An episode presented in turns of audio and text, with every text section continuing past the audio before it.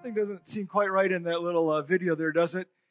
Because mom's just way too cheery in, in responding to those questions. Are we there yet? No. Um, I remember asking that question when I was a kid. And it wasn't mom who answered, it was my father, and he wasn't nearly as cheery. In fact, he was kind of sarcastic.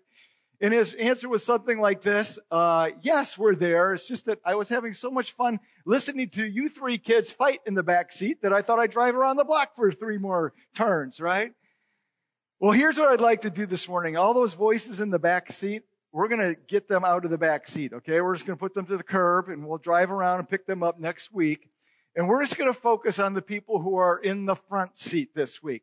And that's mom and dad or husband and wife, whatever whatever, however you'd like to describe yourself. But I'd like to ask us this question as we talk about marriage this morning. Are we there yet? Or even a bigger question than that, I think maybe a better question is, what's going on in your car? Your marriage car? And I know if you play the game of life, you, you know, you always get your little car and you put your little blue person in there. And then you always have to, for me, and if you always have to decide whether you're going to put a pink person in there or not, and you know how that's going to affect the rest of the game. But we get our little marriage cars going. But you know, for a lot of us, we have our marriage cars going. And as we look at our marriage cars and we ask the question, are we there yet?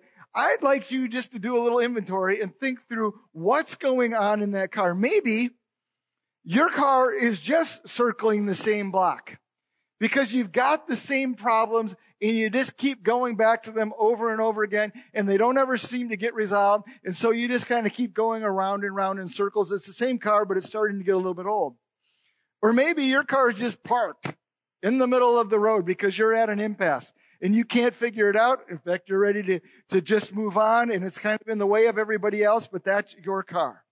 Maybe in your car, you've got the radio turned up really, really loud so that the cars next to you can't hear the fighting.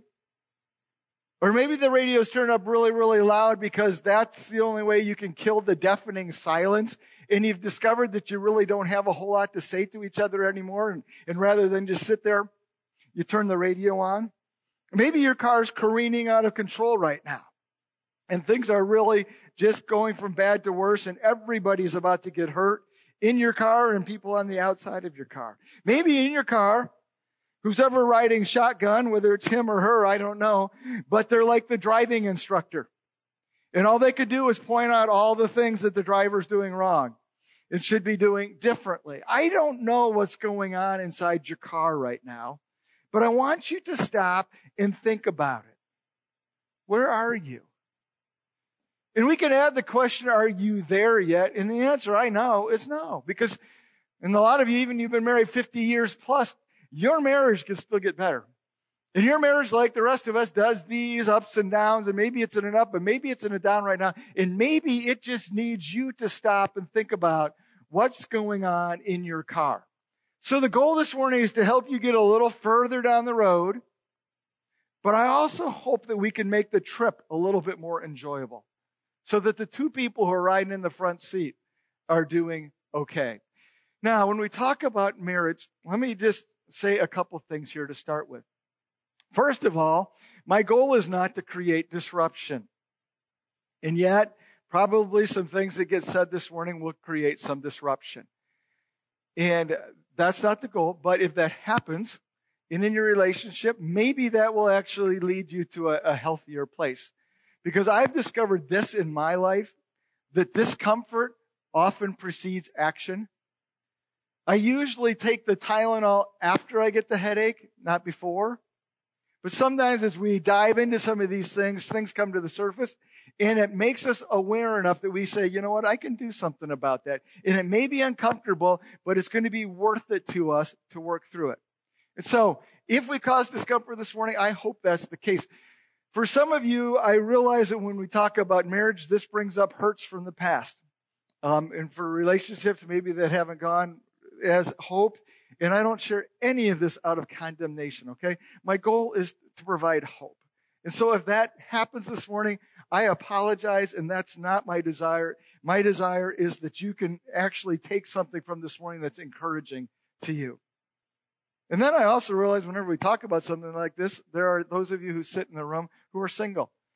And whether you want to be or not, I don't know. And for whatever reason, I don't know. And it's like, does this even fit and apply to where, where you are in your story? I hope that there's some relationship principles, especially one big one that we look at here, that can be helpful to you. So I say all that as we start this morning to say, my heart is to be helpful, okay? I don't want to be hurtful at all. And if that's what it comes across, then I've missed. But I want to provide encouragement and help to you in your journey. Well, we talked about this idea of what your advice might be. And I don't know what it is, but I want to look at one person's advice on marriage, and that's actually Jesus Christ. And his story, or this advice that we're going to look at, shows up in Mark chapter 10. The interesting thing is we look at Jesus and what he had to say about marriage. It was very, very little. This passage that we're going to look at here in Mark chapter 10, there's like the companion passage to that, which is in Matthew chapter 19. There's a little um, reference in the Sermon on the Mount that, that covers the same material pretty much. And then there's that one story where the Sadducees came to Jesus and said, Hey, you know, if so and so dies and his wife remarries and keeps, she keeps remarrying, you know, who's she going to be married to in the resurrection? And other than that, Jesus doesn't really cover this topic. And yet in this little passage that we see in this one, almost kind of like a one-time event where he does address the, the matter, he gives us some really, really great advice that I think would be helpful to all of us this morning. So, Mark chapter 10 is where we're going to be looking. You can use the Bible in front of you to follow along. You can follow along on your, your devices. And uh, we use the YouVersion app. And if you have that, um, you, you can jump to that too in the events page. But let me read here. Jesus then left that place and he went into the region of Judea across the Jordan and again, crowds of people came to him, and as was his custom, he taught them. So the people showed up, and Jesus, when, people, when the crowds were gathered, he would stop and speak. And it seemed to be kind of an interactive style that he used a lot. And so that's what happens here. Some Pharisees came and they tested him by asking, is it lawful for a man to divorce his wife? And this question um, approach was what the Pharisees like to do a lot. They like to ask Jesus a question where the answer would put him on one side or the other, and they would find areas in society where there's division. And the hope is that he would answer one way or the other. They didn't care which way he answered, but they, they would side with half the people and it would like turn the other half of the people against him. And so they were trying, they would do this. Like, for instance, they asked, you know, should we pay taxes to Caesar? Or, um, you know, what is the greatest command? So this is a pattern that they use. And it's kind of crazy because every time they played this game, they lost. Because they'd ask Jesus this question, he'd look at them and he'd ask them a question back that would totally trap them and put them into a corner. And that's exactly what happens in this situation here. The Pharisees come and they test and say, is it lawful for a man to divorce his wife? And here's why this would have been a trap. There were two schools of thought in that day there were different rabbis that taught different things. And there was the rabbi by the name of Shammai. And his teaching was that um, divorce was only in the case of adultery, and he was a real hard liner. Then there was another rabbi who taught in that day by the name of Hillel. And he was like the opposite. He was kind of like uh, divorce for any reason, any cause. And so the, the people were divided into these two camps, and they're trying to force Jesus into one of these two camps. At the same time, John the Baptist had spoken out against Herod, who had gone through this divorce thing, and it hadn't really gone very well for him. If you know the story, he lost his head over it. And there's some people who think that maybe they were trying to push Jesus into saying something that Herod would object to, and that would, you know, eliminate the problem of Jesus as well. We don't really know, but we do know they were trying to use this question to put Jesus into the trap. And Jesus answers with his own question, well, what did Moses say? And he's referring to Deuteronomy chapter 24 verses 1 to 5. We're going to look at that in a minute. And they answered by saying, well, Moses permitted a man to write a certificate of divorce and to send her away. And the key word in that verse right there is Moses permitted it. He didn't advocate for it. He just allowed for it. And he said, if this happens, this is what you need to do. And to get a better understanding of that, I want to go back to Deuteronomy chapter 24 and read these verses of what Moses said. Deuteronomy 24 1, if a man marries a woman who becomes displeasing to him because he finds something indecent, and this is the basis of these two um, rabbis, their two camps, nobody really knew exactly what this becomes indecent or becomes displeasing meant. Did it mean immoral or did it mean just something that you didn't really like? And they, and, and they debated that. He says, but if you find something about her and if he writes her a certificate of divorce, gives it to her and sends her from her house, and if after she leaves his house, she becomes the wife of another man, and her second husband, he dislikes her and writes her a certificate of divorce, gives it to her and sends her from his house, or if he dies, then the first husband who divorced her is not allowed to remarry her again after that she's been with his second husband. Because this would be detestable in the eyes of the Lord. Don't bring this sin upon the land or the Lord your God that, that your Lord your God is giving to you as an inheritance. Let me just decipher that for you, okay? What was happening here is men were deciding they didn't like their wives and they were asking for a divorce. Whether it was over adultery or whether over was a lesser issue, we don't really know. But the, they were asking for a divorce, and Moses saying, if you're going to do this, what you have to do is you have to give your wife a certificate of divorce so that she can remarry. And if you don't give her this certificate of divorce, then we assume that she's committed adultery and then she's in danger of being stoned as punishment for that. So to protect the wife that you're divorcing, you need to at least give her this certificate of divorcement so that she's protected. And that's what this was all about. It wasn't really about condoning divorce or even giving permission. It was trying to protect the innocent women who were, who were being victimized potentially in this situation to make sure that they were cared for. And I love that.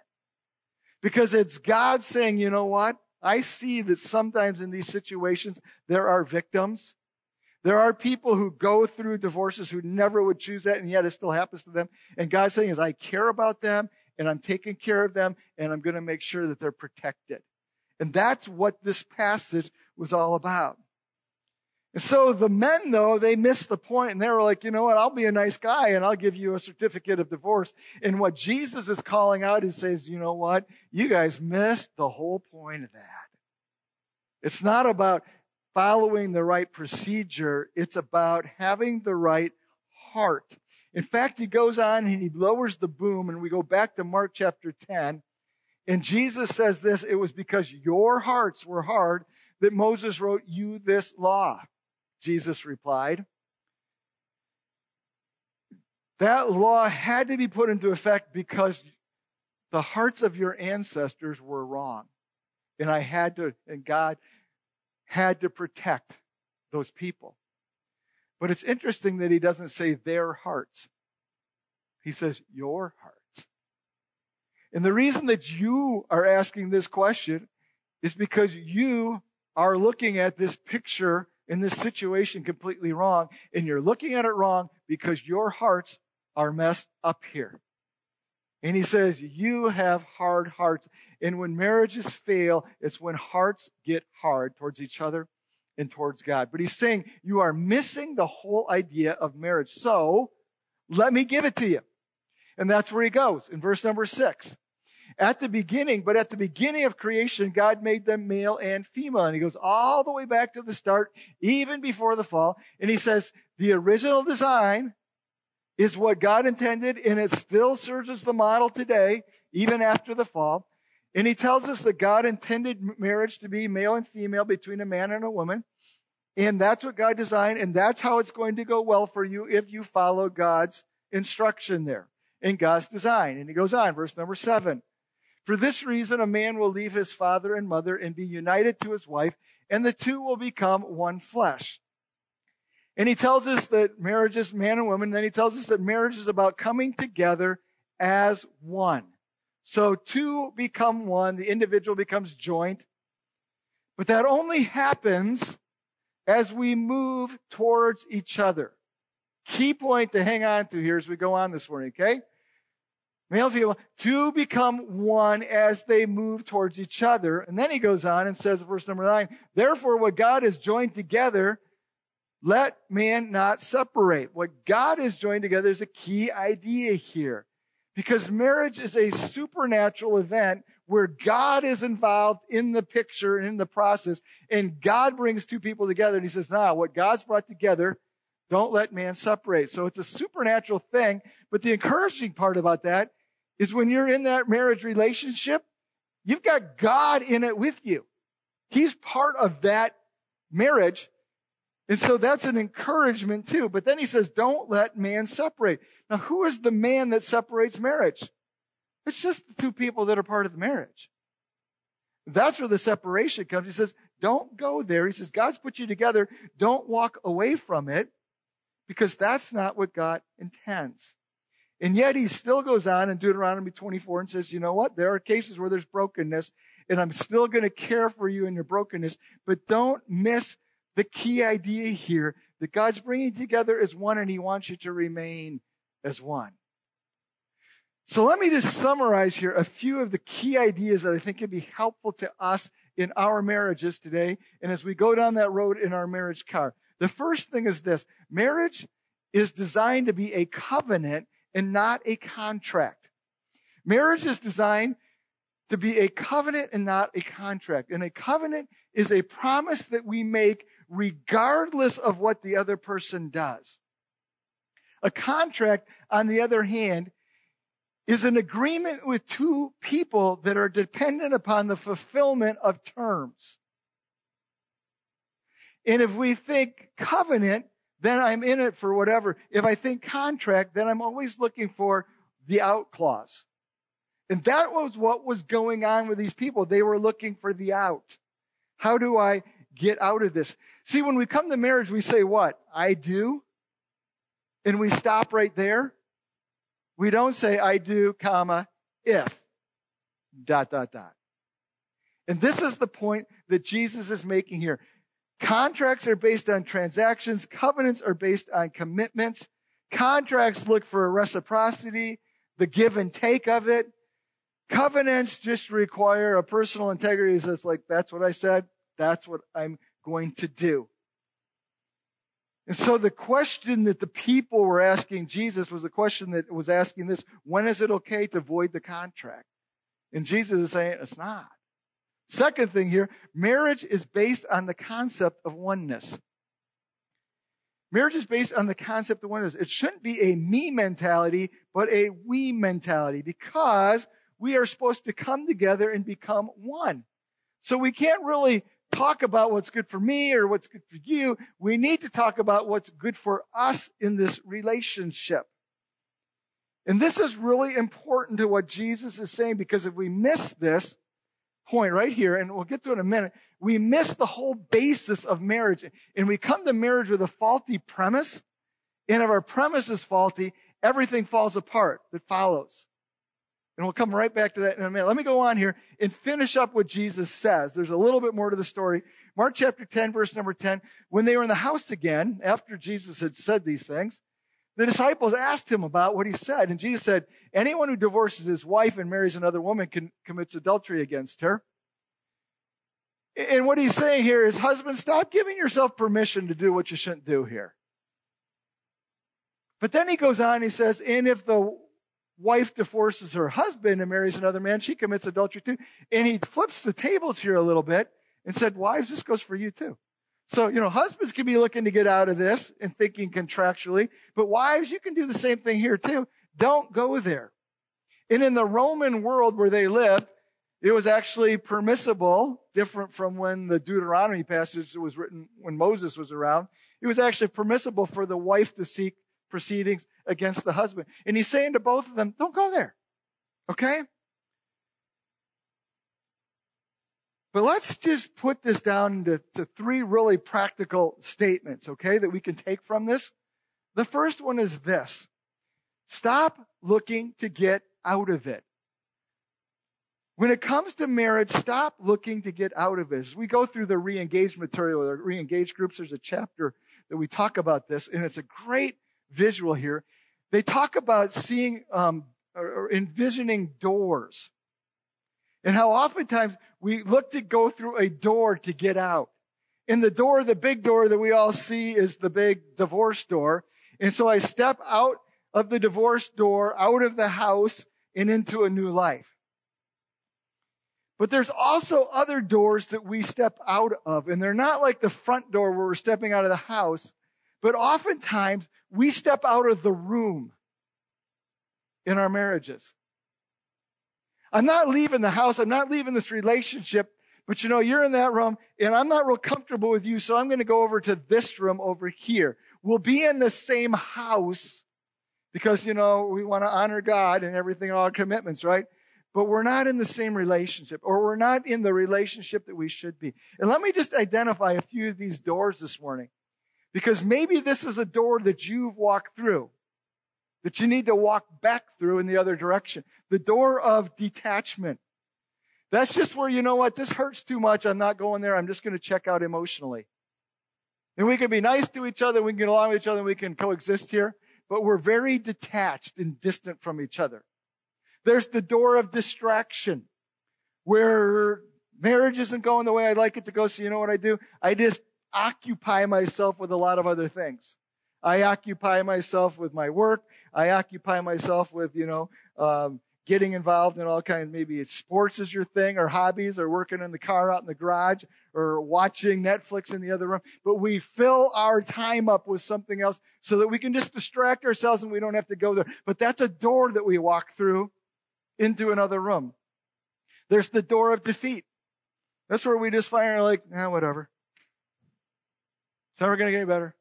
It's just always going to be like this. And you know what? I'm tired of putting effort into it because it's just, it's no fun. And so we just kind of live in defeat and we decide to be nice about it. But it's a door that we walk through. Sometimes we walk through the door of desertion. That's where we actually find somebody else. Now we don't go through the door of divorce. We just have an affair with somebody. It could be physically involved. It could be mentally and emotionally involved. And that's a lot of times where we go. We just find somebody else who makes us feel better about ourselves. And we get into that where we find our enrichment, fulfillment in somebody else. And that's the door of desertion. Or sometimes we just go to the door of disfavor where we just get to the place where it's like contempt that we have for our mate, where they can't do anything right. And we just continually kind of offer that judgment and they feel it. No matter how hard they try, they're not getting on the other side of that door. And we put these doors in our marriages. And what Jesus is saying here is get rid of the doors. Not just the door of divorce, but the doors that actually get us closer there. And get yourself re-engaged. So if you've walked through that door, turn around and walk back. Or if your mates walk through that door, follow them right through that door because you need to stop looking to get out of your marriage. And the reason that we go there sometimes though is because we have a faulty view of what marriage is about. And our view of marriage often becomes, what can I get out of it? And so stop looking to get out but stop looking at what you can get out of it. Unfortunately, too many people get married for this reason. To get something out of it. If I get married, well, then he can help me with my feelings of, of insecurity or she can help me with affirmation because I'm not very sure of myself. And if I know that she believes in me, I'll, I'll be okay with that. Or I'm really lonely. And if I can get married, he can, he can help me feel not so lonely. And we have these lists of things of why we get married and what that partner is going to help us do. But when we go into marriage in that direction, what are we asking? What can I get out of this? And that's the wrong reason to move into marriage, as we'll see in just a minute here. But when we get into that mindset, we get ourselves in trouble. First of all, we get ourselves disappointed. Because if you got into marriage because your mate was going to do something for you, let me just tell you, your mate failed, right? And you're like, oh, I, I was counting on more than that from you, buddy. And we feel horribly disappointed. But it puts our mate in a really tough spot, right? Because we're asking our mate to do something for us that our mate really can't do. Our mate can't ultimately solve my problem. My wife, she's, she can't really fix me.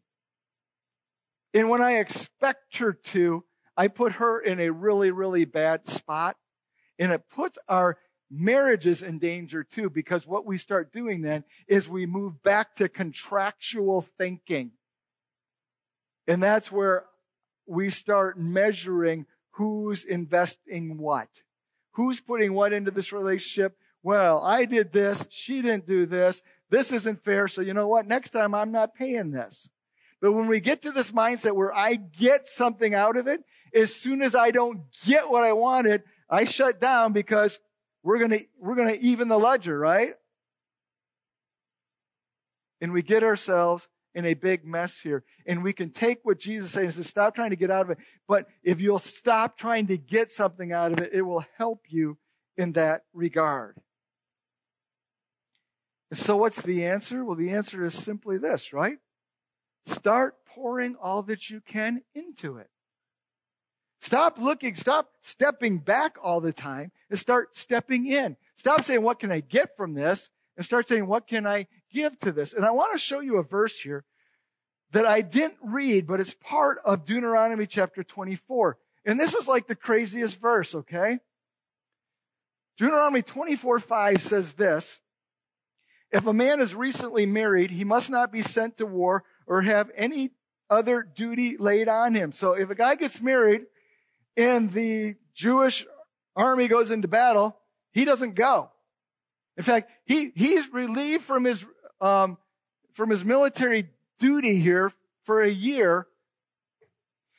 For one year, he is to be free to stay at home and check out this next line and bring happiness to the wife he has married. He gets a year to bring happiness to his wife. Now, that's pretty crazy, isn't it? But this goes with those four verses I read before, where if you're going to write a certificate of divorcement, here's the, all the, the details and, and the uh, qualifications for that. But I think what Moses is doing here is saying, you know, but if you get this verse right here, right, you don't have to mess with this other stuff. If you get this concept, husbands, that your job is to make your wife happy, you're going to be okay. And all the wives are like, yeah. But don't forget that Jesus flipped the script too, right? And so you can actually go back and read this in reverse. I think it's just as important that wives, we make it our goal and our responsibility to make our husbands happy. Now, this seems really, really, really trite, doesn't it? And yet, at the same time, it's incredibly powerful because marriage, according to the Bible here, is what? Marriage is about making the other person happy. Now, at the very beginning, I said, what would be the advice that you would give? Here's the advice that Moses would give. Make your husband happy. Make your wife happy. And if you will focus on those two things, you will be amazed how far your relationship will go. So what makes your mate happy? Have you thought about that lately? What makes your mate happy? I have a mate, you know, I know some things that make Kelly happy, okay? I wrote some of these things down. It makes Kelly happy if I plan ahead. You know, surprises don't help her and, and, you know, not being prepared doesn't help her. So if I'm going to make her happy, then I try to plan ahead. Um, you know, stopping for coffee or Coke makes her happy we first got married, she'd be like, can I stop and get a Coke? And I'm thinking, no, we can't stop for a Coke. That's like a dollar. And if we do that, you know, think how many times we do that in our entire life. If I start this, this precedent right now, right? You know, we've been married 27 years. I mean, if we did that like, like once a year, that's 27 bucks. That's a meal. But you know, I've learned, okay, we could stop and we can get a coffee. You know, being outside makes her happy. You know what we did last year for our anniversary? We bought each other bikes so we could be outside. Okay. Those are simple things, you know, and I'm skipping over some of the things on my list. There's a lot more here. One of the things I'm learning right now, reengage has been great for me in this is listening. My listening makes my wife happy. Surprisingly, it doesn't make her happy when I cut her off and give her my solution. I, I'm learning. And it should be obvious, right? But what are the things that make your mate happy? Now, this works great, right? If both uh, partners subscribe. Because then I'm looking out for her and she's looking out for me, and then we're both have somebody looking out for us, right? And it's great too because it starts to eliminate the scorekeeping. Because I'm not really worried about what I get from her. I'm more concerned about what I'm giving to her. And, and so that's really powerful. And you know what else it does? It leads to oneness. Because as I'm investing in her, I'm investing in us. And that's a really, really key thought there. Because some of you are sitting and thinking, well, I could do that, but I'm never going to get back what I put into it, okay? That's wrong thinking because I'm thinking about what I'm going to get back from it. But it's not even true thinking. Because every time that we add value to our mate, and maybe that's a better way to say it than make your mate happy, okay? How about if we say, how about if you add value to your mate? Every time you add value to your mate, you add value to your marriage. They've changed this a little bit now in, in um, marriage ceremonies. It used to be the unity candle was a big thing. And I have some really fun stories with unity candle, like outdoor weddings, unity candles, um, wind. They don't go that well. You know, we have marriages that have ended before they've even started because a big gust of wind came up. But, um, and then there was the night that I was doing one in, it was right behind me and it was raining and we were under this tent and that the whole crowd was just standing and everybody kept pressing forward and I kept backing up knowing that there's this candle anyhow. But, uh, they switched to something new and I'm all excited about this. It's Unity Sand.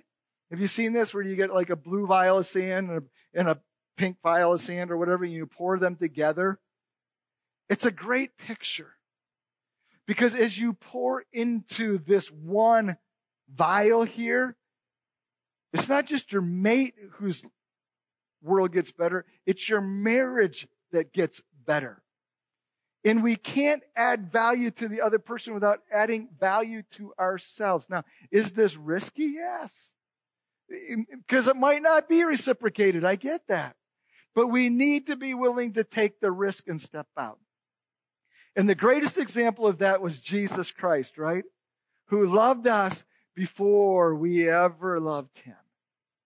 In fact, what does John say? Why do we love him? Because he first loved us. And we celebrated baptism this morning, which is a great picture of Jesus coming to that cross and dying for our sins while we were still sinners. But it was that love that we responded to. It's so many times in our marriages, we're waiting for the other person to go first. And if we would just take the initiative and love first, guess what would happen? We might experience love back. And if we would take this simple idea of making the other person happy, we would find it to be a super powerful and actually liberating concept in our marriages.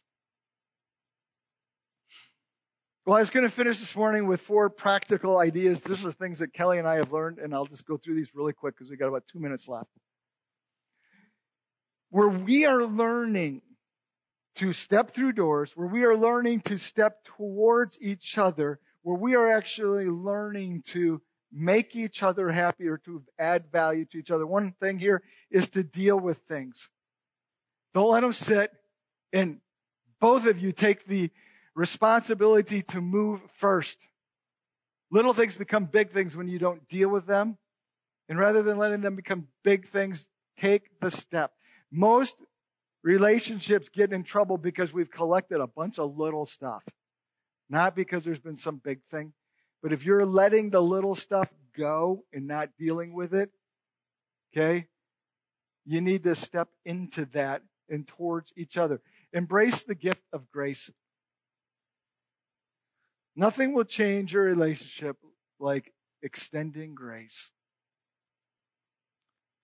And if I, I, I, wish I could say so much more about that. Pursue understanding. This is something I think even in the last year has, has something that God's doing in my life, in, in, in our marriage through me, is to learn to listen, but to learn to listen to understand. Not just what did you say, but why did you say that and why are you thinking? And to actually validate that. And you know what we're finding? We don't even have to agree as long as we can understand. But so many times we fight for agreement that we miss this. But this is the way that we step back through doors and where we come back together. And then I would say this to work on your own junk. One of the ways that I can best love my wife is to take care of the stuff that's messing me up.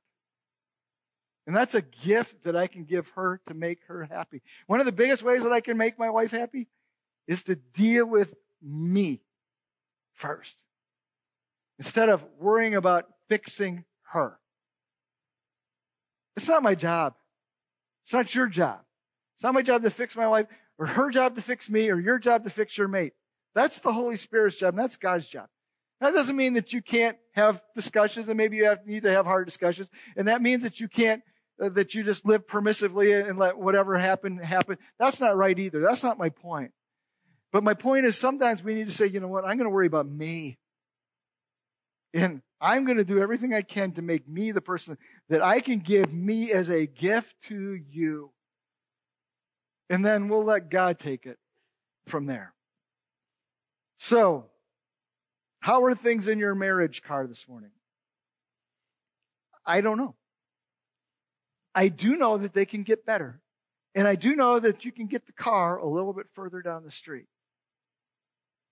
If you will pay attention to what Jesus says, what Moses says, what God says through his word. Stop looking to get out of it.